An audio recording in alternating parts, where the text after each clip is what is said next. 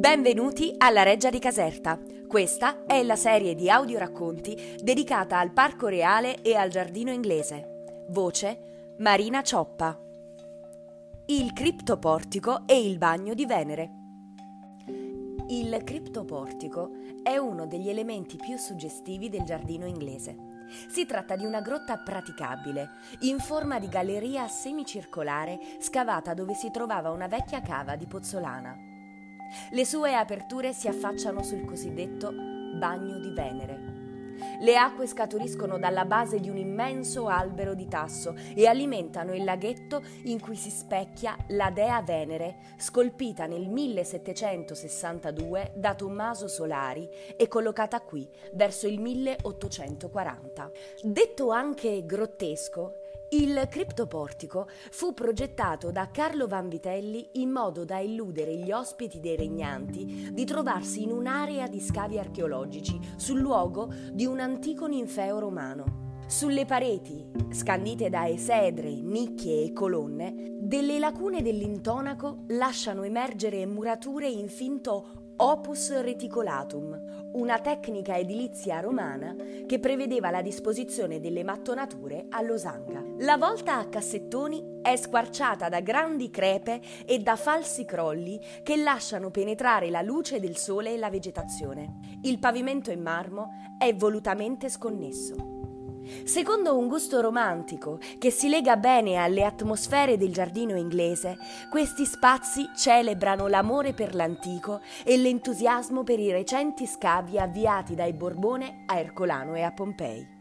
Lungo le pareti una serie di statue realmente di origine archeologica aumentano l'effetto illusorio dell'insieme. Due di queste, il cosiddetto Commodo e un Augusto, vengono dagli scavi di Ercolano o da quelli di Cuma. Le altre statue in cui riconosciamo varie figure togate, una Venere e un Esculapio, facevano anticamente parte della prestigiosa collezione della famiglia Farnese. Avviata da Papa Paolo III, quest'immensa raccolta archeologica e moderna ornava le proprietà romane della famiglia. Numerose sculture classiche scavate alle terme di Caracalla e altrove si trovano presso il palazzo in Campo dei Fiori, che ospita oggi l'ambasciata di Francia, o ancora presso gli orti e i giardini dei Farnese sul Palatino e a Trastevere o a Villa Madama. Il sarcofago monumentale del criptoportico, scolpito in pavonazzetto, si trovava alla Farnesina. Succedendo al trono di Spagna nel 1759, Re Carlo ereditò la raccolta da sua madre Elisabetta, ultima farnese e moglie di Filippo V.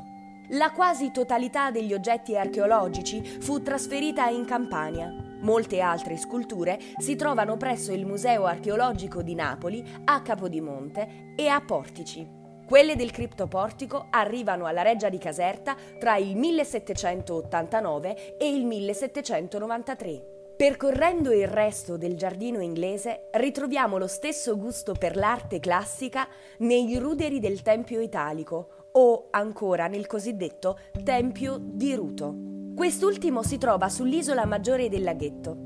Lo si può raggiungere costeggiando il corso d'acqua che defluisce dal bagno di Venere dopo aver superato la cascata e il ponte. Entrambi i monumenti, volutamente allo stato di rovina, uniscono elementi autentici a ricostruzioni moderne dal gusto romantico. Presso il lago, una seconda isola ospita la Casa dei Cigni, un piccolo padiglione con volta a calotta semisferica edificato, così come la cappella gotica, verso il 1840.